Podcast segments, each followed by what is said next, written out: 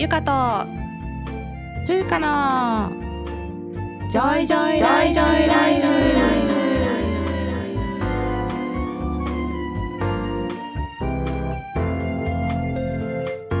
イ。この番組ではゆかとふうか2人の女医が日々の暮らしや仕事にまつわる小話などざっくばらんな日常トークをお届けします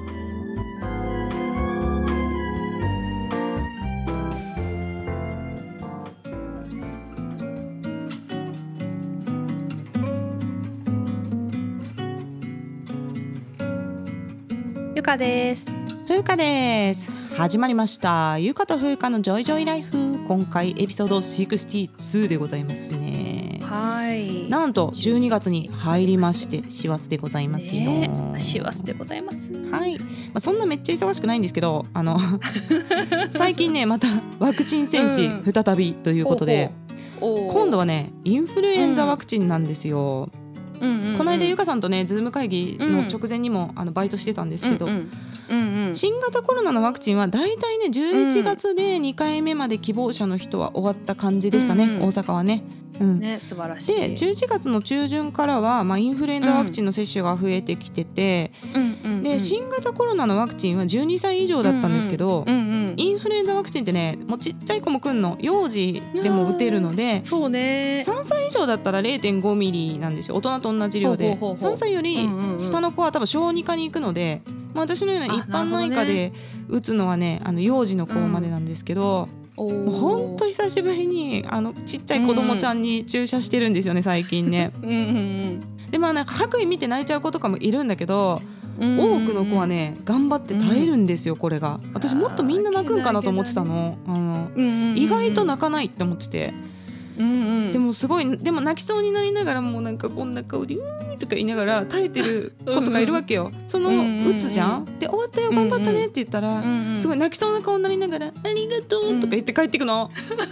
超超可愛いんだわこれが。頑張ってる。もう頑張ったねみたいな感じでめっちゃ癒されながらやってます。うんうんあとはねあのうん。注射はちょっとなんか半泣きになってたのに、うんうんうん。終わった瞬間「終わったぜ!」とか言って踊り出す小学生男子。いるいいるよね。いるでもなんかちょけてんねん。で帰ってってなんか駐車場とかからちょっと病院の窓を見えたりするんだけど、そこからめっちゃ手振ってたりとかして、もういる。いろんな子がいてね。小学生ね。そう面白いですね。面白いよね、うん。小学生男子さ、うんうん。あのまあ手術麻酔することあるんだけど、うんうんうん。なんか術前とかに行くとさ、うんうん別にみたいな怖くないしみたいな感じなんだけど、うんうん手術室の前でギャン泣きしてたりとかして、うんうんうんで終わって帰ってったら、うんうん。全然大丈夫だったみたいな余裕だったしみたいな そのプライドとね本音がこう行き来する感じがね いいですよね。なんかリミッターを超えると泣き出しちゃうんだよね。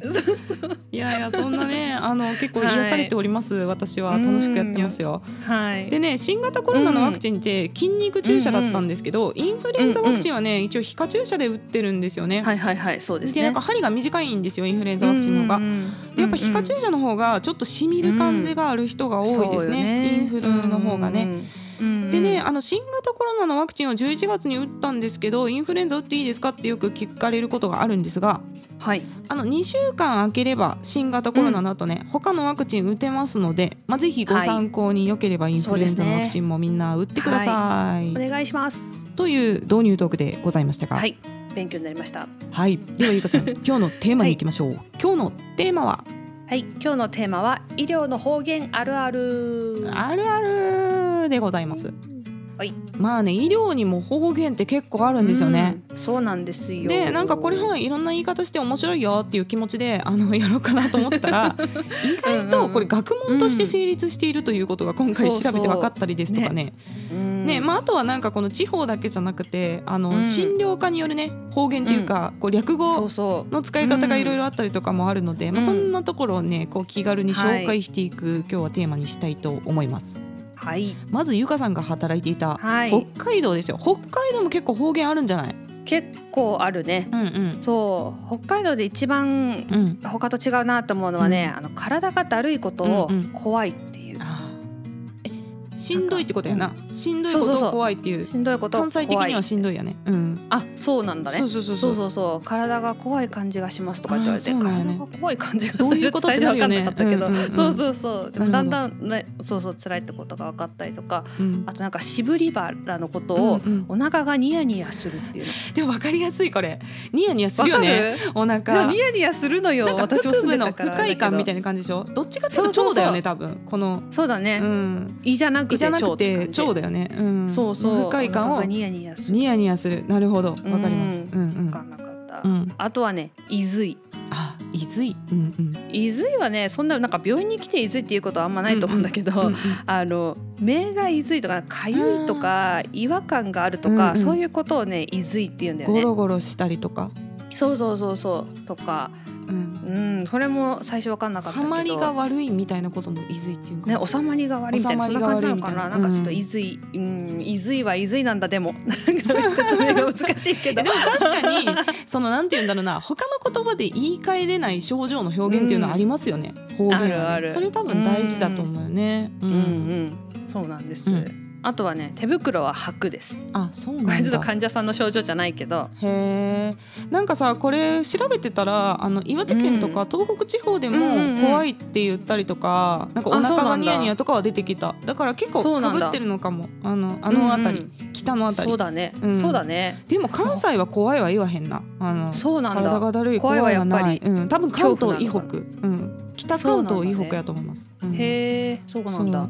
で北海道ってさめちゃめちゃでかいかうら、んうん。道内でも結構違ったりしてそうだよね、うん、浜の方と内陸でも違うし、うん道北うんとうんうん。北の方と道南って南の方、北海道の中のね、うんうんでも全然違くてうん、うんうん。道南の方はね結構東北なまりがやっぱり近いからさ。函館とか？そうそうそう函館の方。うんうんうん。に行くと、ほうん。東北なまりが強くて、まあ近いもんな。だって青函トンネルで行けちゃうんだもんね。ん。そう多分だからさ、この北海道の内陸の方より近いと思うよね。青森とかの方が、だからあの看護師さんがね何言ってるか分かんなかったりする。あああそうなんだ。の函館に行ったりすると。へえうん。そうなんです。なるほど。そんなね方言問題ですがさっきねうんうん。だるいこと怖いって言ったじゃないですか、うんこの結構だるい表現調べてみたら、うんまあ、全国でいろんな言い方があるみたいで、うんうんうん。うんそのさっきの北海道の怖いあとしんどい、うん関西ですよね、うん新潟とかはへずねえっていうらしいです。だるいこと。でへずね富山だやい、うん。まあ、これはだるいのちょっとあの言い換えみたいな。だるいだやいみたいな感じ。金沢チキないうん聞いたことある？えわかんない。わかんないよね。わかんない。長野県は五死体。でお隣の岐阜県愛知県は偉いっていう。体が偉いやな。これなんかちょっとわかる気がする。うんうんうん。あと和歌山県は大義、うん。うん、あ大義。大義、うん、大義であるのそうそうそうそう。で大義は結構大阪でも南の方行くとたまに聞くんですよね和歌山だったんだと今回知ったんですけど、うんうんうんうんあと九州ですよ。九州もこれ結構、うん。あの変わった言い方があって福岡県白市、うんうんうんあと出てきたのが大分県はきついで出てきて。まあきついうんはわかるよね。うん、きついもわかる。あと宮崎県よだぎ、うん。大分県もねつ親戚いるんだけどうんうん。よだきって言うんだよね。でもなんか面倒くさいとかいう意味の方が強いかも。そうなんだ。よだきうん。骨折るねみたいな感じ。確かに面倒くさいことだるいって言うよね確かにね。うん面倒くさいだね。っていうのもあじゃあだからそれをよだき。なるほどね、うん。よだきって言ってるかもしれないなるほどね。ないからあれだけど、まあ、こんなにねうん。全国さまざまだるいという表現があるっていうことですよ。あと、まあなんか私的に方言がきついっていうとやっぱ東北特に津軽弁とかそうね。青森県のイメージがあるんですけどうんうんうん。これなんか新聞のコラムで読んだのはなんか痛いと病むっていうのを違う意味で使うっていう。うん。ねなんかどこが痛いんですかって例えばなんか頭が痛い頭痛みたいな症状で来たとしてどこが痛いんですかって聞いたらうん。患者さんは痛くね病むんだっていうふうに、まあ、答えると。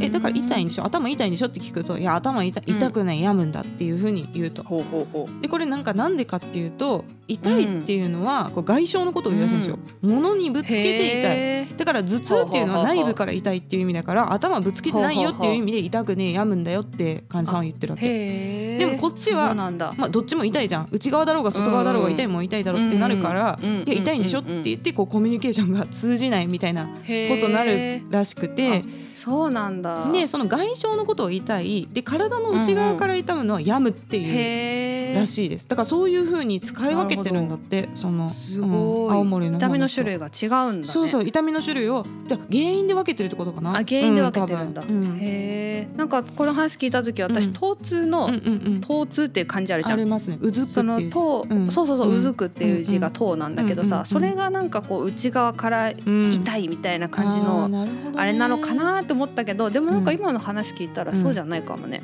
外とうん。外傷なのか内側なのかなんだね、言い換えるっていうことらしいですよ。へ難しいよね青森の言葉ね。難しいね、でも思い出したんだけど、うん。弘前大学ではさ、なんか津軽弁の医療の方言のなんか授業あるらしいすごいよね。うん、あだから全国からやっぱり地方大学は学生が集まってくるから津軽弁話せない人もめっちゃいるもんね学生でね。そう、うん。地方国立大学だからさ、うんねうん。うん。多分私が言っても全然わ分かんなかっただろうし、あだからもう授業でその津軽弁を学んでそう。でもそうしないと臨床実習とか困っちゃうもんね多分。そうそうそうなんだよね。問診取れないよね。意味わかんなかったらね取れないと思う。会話にならなくなっちゃうから。うんうんだからその医療用の津軽弁の授業がある。そう。でなんかちゃんと冊子みたいなのあってさ、うんそれにいっぱい書いてあるのね、うんうんうんこの津軽弁と意味が。うんうんとあの一般のなんていうか標準語の言い換えみたいなそうそうそう感じですよね。そうそうそうそう。なの。それを覚えてから実習生は現場に出ると。うんなるほど。そうそう。そんな話ですがね。うん。実はこの医療の方言って学問とか研究のテーマになってるんですよ。でこれきっかけになったのが2011年の東日本大震災です。うん。なあの東北ってやっぱそもそも方言が強い地域である、るっていうこととうんうんうん、あとやっぱり東日本大震災は岩手県からうん。茨城県までこの太平洋沿岸の約500キロもあるんだってあそこ、長さが。そうだよね。でものすごい広範囲が被災したもんだから、全国から医療スタッフが派遣されたんだけど、その地元の人たちでだけでは賄いきれなくてね、結局方言がわからんということでココミュニケーションエラーがまあ生じることがあって、でその後、まあやっぱ地域の方言のデータベースっていうのを作った方がいいんじゃないかっていうう動きがあってですねその後その方言学っていうこう文系のあのうん学問をやってる先生方とまあ医療従事者が協力してこう医療方言のデータベースを作る動きがあったりとかあとはその医療方言学っていう学問としてもう看護師さんとかが看護研究のテーマとしてやっていったりとかする。うんうんうですよ。だからなんか軽い気持ちでなんかどんな方言あるんかなとかって調べてたらめっちゃ論文出てきて意外と。そうなんだうんね日本語論文なんだけどその学術的的にやっぱ大事な分野として今伸びてってるところっていうことでね。結構驚きました。うん。面白いよね。そう。さっきさその津軽弁のやつ調べちゃった時も、弘前大学がその津軽弁のサンプリングをしてその医療に関係するやつを、うんそれをなんかこう蓄積しましょうみたいな動きがあるって見たから、確かにさイントネーションもあるもんね。あのその言葉の並びだけじゃなくて、どういう抑揚で言うのかっていうのがあるから音声情報も必要だよね。ねそうそう、面白いね。そうなんです。それでさいつか来るだろうと言われてまだ幸いのことに来ていない南海トラフ大地震っていうのがあるじゃないですか、うん南海トラフは今度宮崎県から静岡県ぐらいまでの太平洋沿岸が被災するだろうという可能性がね考えられているので、まあ、これも結構な広範囲になるっていうことで、その東日本大震災の教訓を生かしてこの九州地方とか四国地方の方言データベースを作ろうとしている人たちもいるようです。はなんか通訳 AI 通訳みたいなのが生まれるかもしれないよね、方い、言か。もしれいない。そうそうそうそう。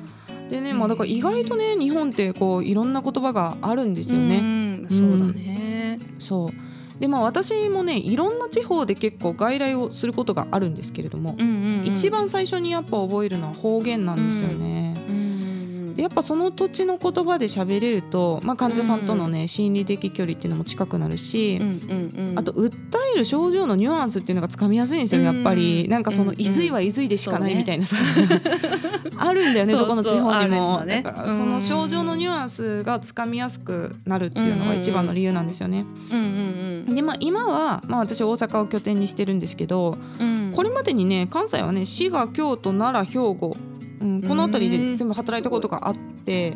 で関西といえどもやっぱ地域によってちょっとずつ言葉は違ったりするんですよね、でも私かれこれ関西に来て10年ぐらい経ってるんですけど、うんうん最初来た頃はねまだ全然関西弁イントネーションじゃなかったんですよ私、うんうんうん。でだからそうするとあのもう先生どっから来たんっていうところから始まるのね,、うん診察の会話が。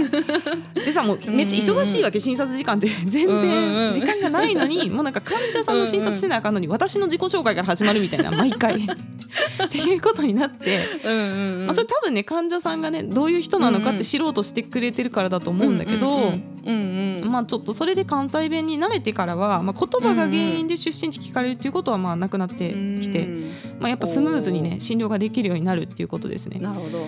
そう。で私がね関西の医療方言でわからんかったのは「えずく」っていう言葉「えずく」知ってる？ゆかさん。私知ってる。すごいね。うんあの「えずく」っていうのねなんかおえってなるんでし「ょ？おえ」ってなる。そうそうそうそうことなんですよ。うん。でねあの私が喘息の吸入薬を出した時に「この薬はえずくから嫌やねん」って言われて、うん。えずくってどういうことなんやろうと思ってたらそのうんうんおえってなることだっていうのを知ったんですけど、その時に知ったんだ。そうそうその時に知った。でえずくっていうのの図が数に点々なんですよねこれね。うんうんううんんでだけど私は最初聞いた時に「つ」に点々で「えずく」って言ってるんかと思って、そうそう動物の餌付けってあるじゃないですか。あの餌をやる。で薬に餌付くから嫌って言うとなんかこう吸入したら鳥でも集まってくるんかなと思って、そう。どういうことと思って何が集まってくるのとか言ってたら何集まるって何みたいな。そりゃ餌付くっておえってなることやみたいな。なんで知らんの？みたいに言われて。すいませんみたいな。なそうなったことがあります。そうなんだ。えーうんなんで私知ってんだろうね。なんか関西住んだことないけど、うんうん。まあ、ばあちゃんが九州にば住んでるから、そうじゃないかな。もしかしたらなんかあの辺さこうねミックスししてるじゃん方言って結構。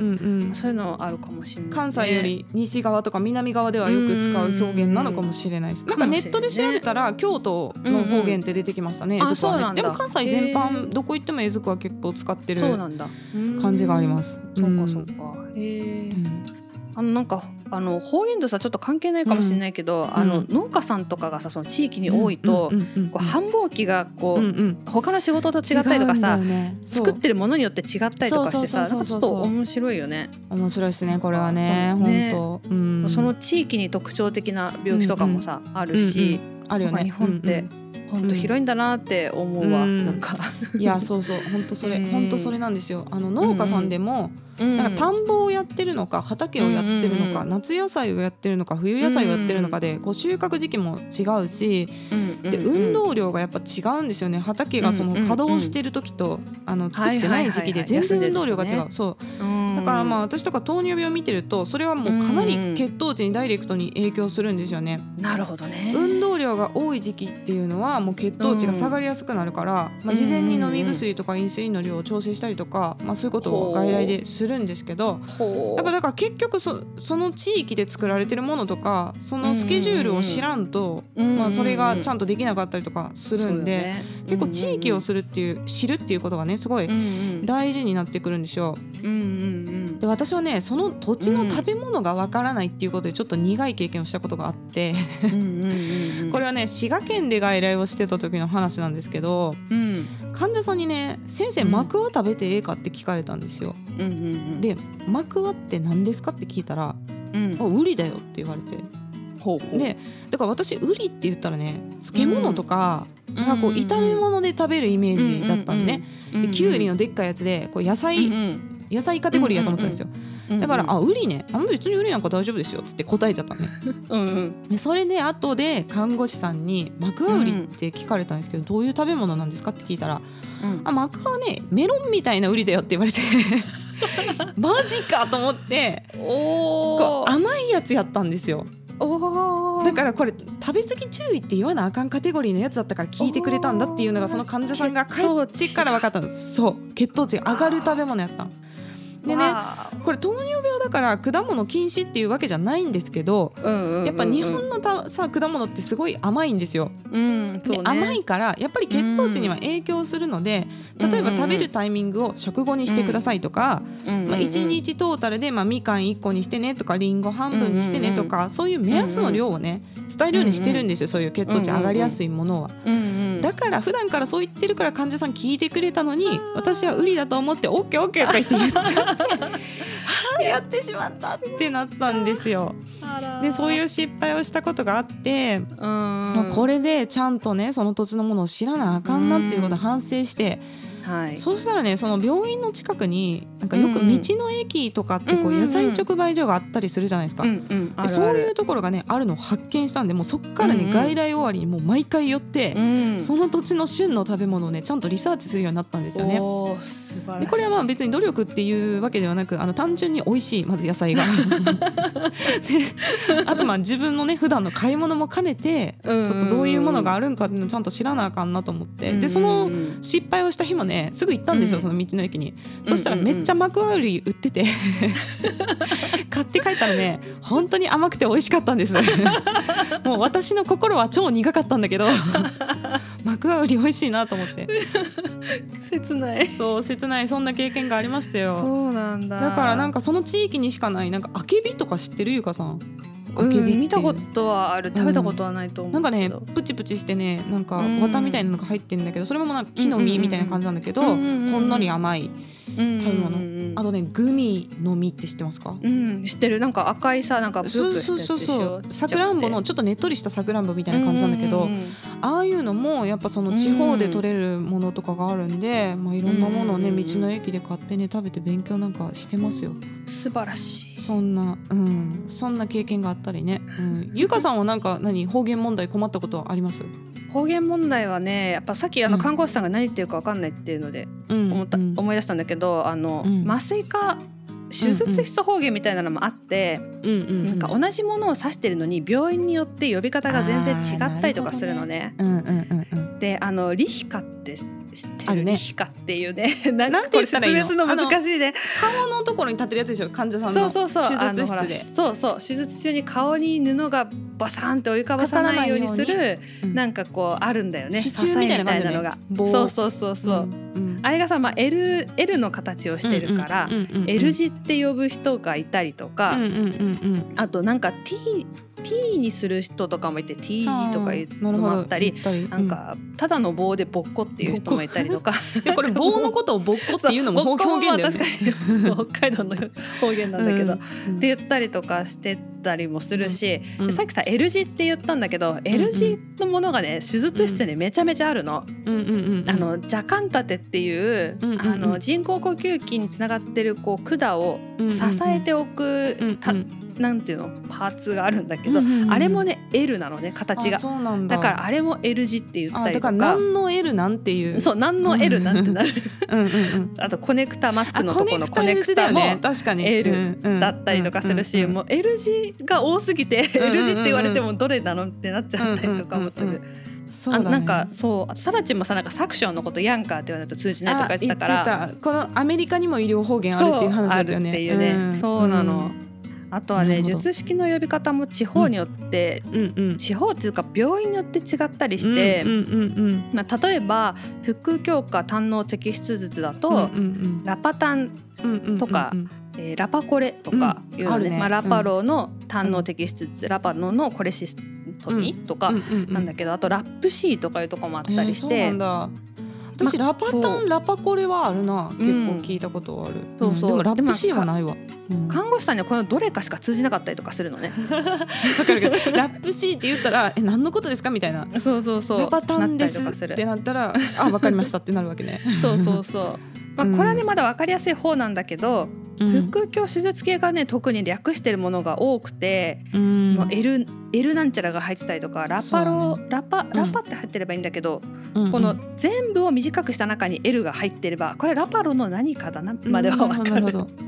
なるほどね。たりとかするんだよね。うん。だからまあ自分の施設で使ってない略語だと、何のこ術式が分かんなくて困ることがいろんな病院に行くから。あってうん。そうそういろんな病院に出張に行くとね、だからまあちょっとあのカルテを一生懸命読んで 何の術想像するみたいな。式かをそうそうそうそう。する、なんか研修医の頃とかは、うん。もう略語を使うなってすごい指導された、うん、指導医の先生に。なの。そう。本当にう。ん、その科によって表してるものが違ったりとかするかからそう。ななんね。かそういうふうにあの略したら他の意味だって間違ってコミュニケーションエラーにつながるから日本語があるんだから全部日本語で書けって言われる先生いましたよねね。結構ね。そう。うん。でも結局やっぱ現場だと忙しいから全部書いてる時間ないってなっちゃって、うんうんうん。なったりとかして。とか自分が書いてても高野先生が略しててそれが分かんないっていうこともあるし。そうそうそう、う。ん。なんだっけ？術式説明書とか患者さんに渡す文章を見るうんうんとうんうん。ちゃんと書いてあるから、うんうんうんそれで、うん。あの理解したりとか、うん。そうそう確認してましたね。なるほど、うん。病院だったりとか職種によって違ったりとかもうん。するよね。そうそうそう。だからそのさっき言ってた診療科方言、ちょっと紹介しておきますと、まずは DM ですよ DM DM 糖尿病ないかとい DM えば。は糖尿病ないかといえば、まあ、糖尿病のことはダイアベティスメリタスで DM って言うんですけど、うんまずは一般の人多分 DM って聞いたらダイレクトメールのことだと思う、うんそうだよね。DM って言うとね。であとはあの免疫内科の先生は皮膚筋炎のこと DM って言うんですよ、へえ、うん PMDM とか言ったりとかするんだけど。そうだね。うんうんうん。でだから意外と DM だけでもなんかいろいろ齟齬が生じる可能性があるという話で、うんうん。そしてこの一番多いと思うんだけど私これ。と思う。私もそう思ね。の略語 MR ですう、ね。MR ね。ね。これ難しいよね。うん。これはまず循環器内科だったら僧帽弁うん閉鎖不全症のことを MR って言うんです、うんシビア MR とか書いてたりしますよね。書いてありますね、うんで、うん。精神科やったら精神発達地帯のことを MR って言うんですよ。そうですね。であと小児科とかであるのが MR ワクチン、これはマシン風疹ワクチンのこと、ですね。うん。あと MR 殺像したって書いてあったらこれ MRI の、愛。なぜか愛を略して、ねイメージング入れて。MRI 入れてって愛だけやんって思うんやけど MR 取ったとか書いてる人いるよねカルテにね。そうだね。MRI の略の場合。あとねね。あの製薬会社の営業の人を MR さんっていう まあこれはあんまカルテには書かないかな。書かないけどね、うん。でも MR っていう、ね、それも結構医療業界では MR と言いますねあとちょっと他ないかなって探したら PD、うんうんうん PD は水筒十二指腸切除術の術式のことだうんだと麻酔科的にはは思うんですけど、そうだね。パーキンソン病もねパーキンソンディジーズって書いてそうそう。PD の、PD 書くね人がいて。これは私は結構混乱する、ね混乱するよね。両方いるんだよね、うんうんうん。その自分の患者さんにうんうん PD ってその水筒十二指腸だから膵臓をねちょっと取る手術だから、これ膵臓を取ったことによって糖尿病になってる人、うんうん PD 後糖尿病って言ってくる人もいるし、うん。パーキンソン病と糖尿病を併存してる場合もあるので。そうだね。確かに。どっちってなるよね。どっち？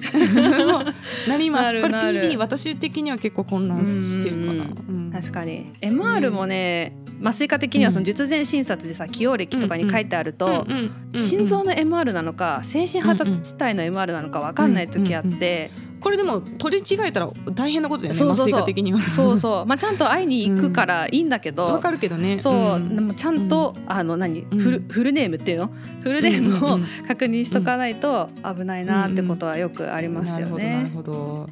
いやそんなわけで今はい。日は医療方言についてつらつらと語ってまいりましたが、はい、またですねゆかさん最後、質問に答えて今日終わりたいと思います、はい。ではゆかさん質問をお願いします、はい。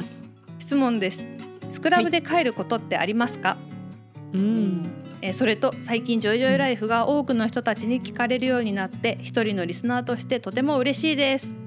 ありがとうございます。す。このびっくりマーク3個ついてるからね。とても嬉しいとてですも嬉しいです。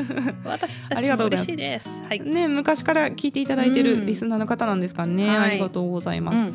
そしてこれスクラブをご存知ってことは、うん。医療関係の方なのかなと私ちょっと思ったんですけど、ねうんうんスクラブって言ったらさ、うん。なんかあのボディスクラブとか洗顔スクラブって言ったらさ この角質層を削るためのこの細かい粒子、はいはい。ザラザラしたやつで洗う、そうね。あの洗浄アイテムを思い浮かべる人の方が多いんかう、なんと思うん。です確けど、もうスクラブっていうのはね、うん。まあ、医療用のユニフォームみたいなもんなんですけど、うん。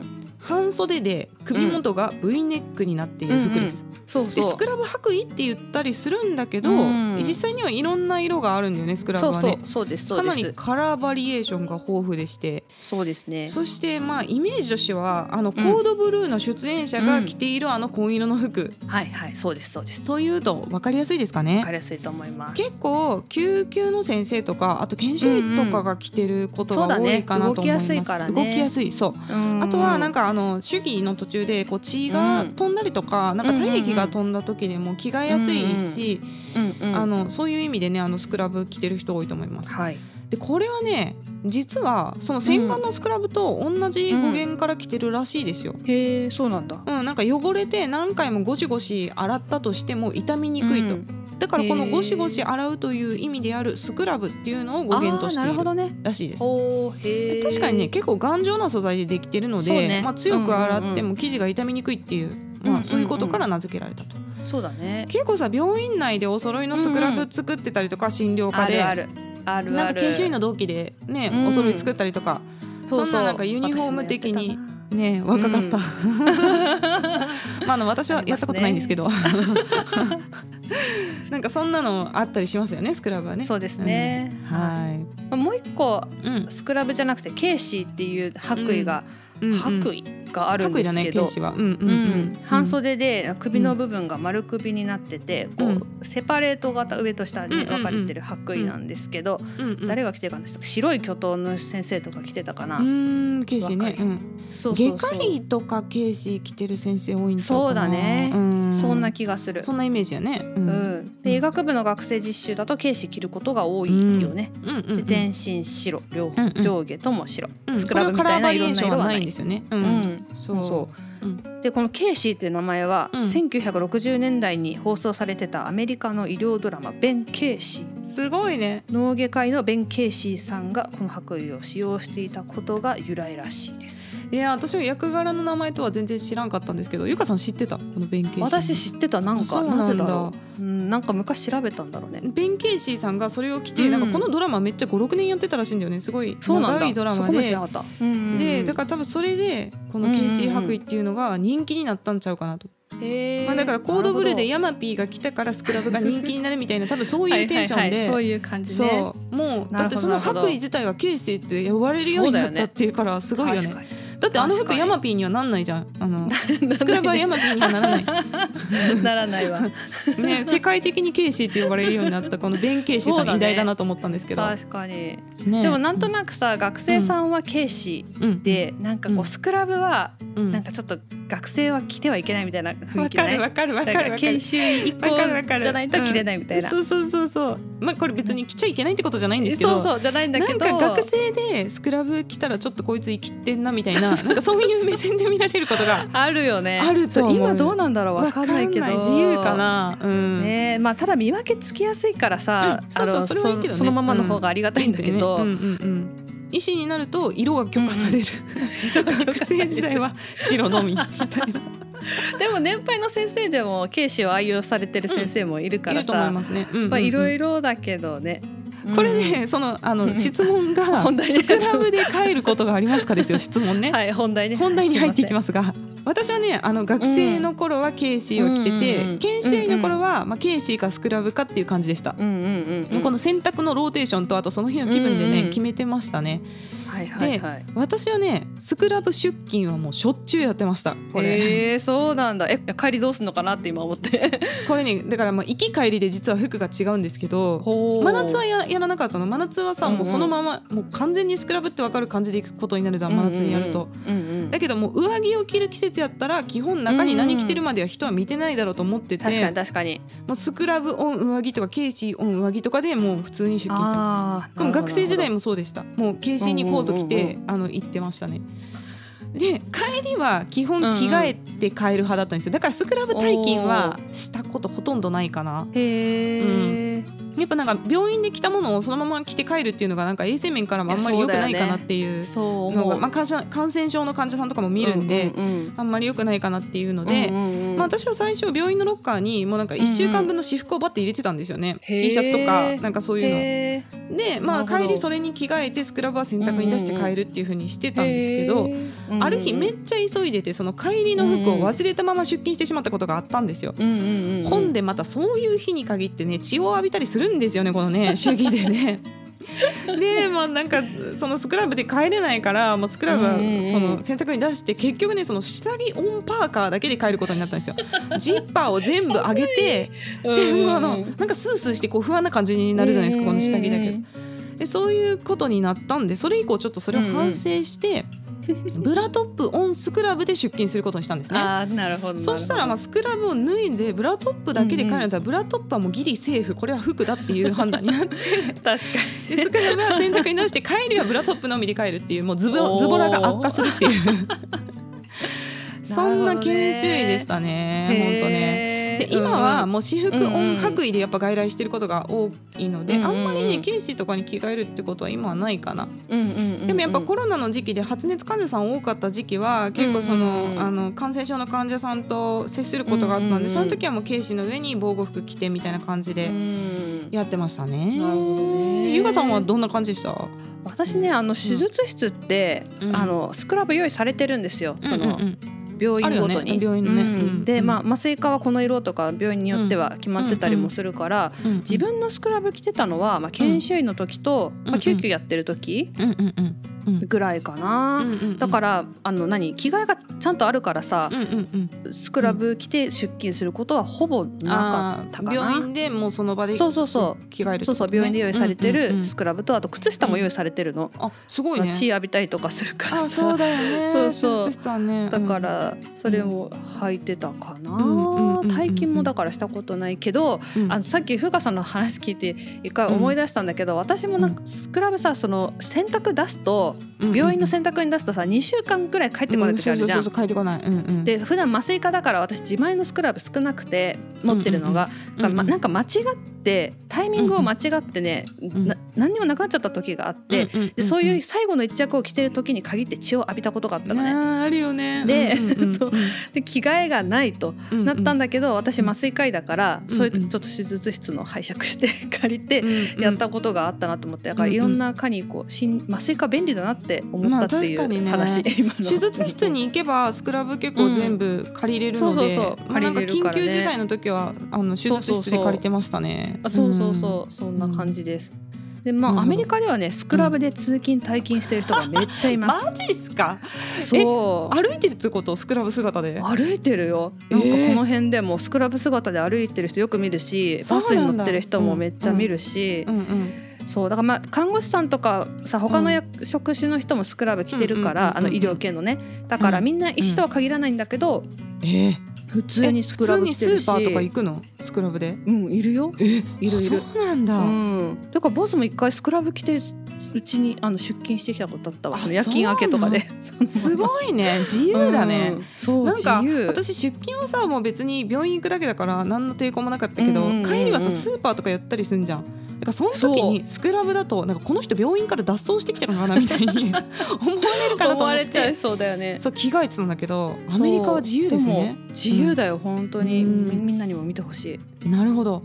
いや、うそんなスクラブで帰りますかっていうね質問。はいありがとうございました、はい、えー今回エピソード62は医療保険はい。あるあるというテーマでお送りしてまいりましたが次回、はいエピソード63は。はい、次回は2021年総集編良かったものランキングをやりたいと思います。これもね箸休め的に聞いていただきたいですね。もう年末に近づいてますからね。年末ですからもうゆっこくりしましょう。うもう。総集編ですね、はい、あの買ってよかったもの食べてよかったもの行ってよかったところとか、なんかそんな、うん。あの1年間の良かったものを紹介するというトークにしたいと思います、はいまたですね感想や質問などありましたらゆか .fuka.gmail.com までお願いします。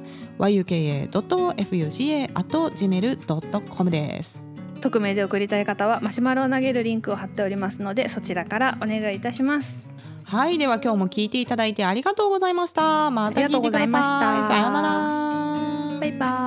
ら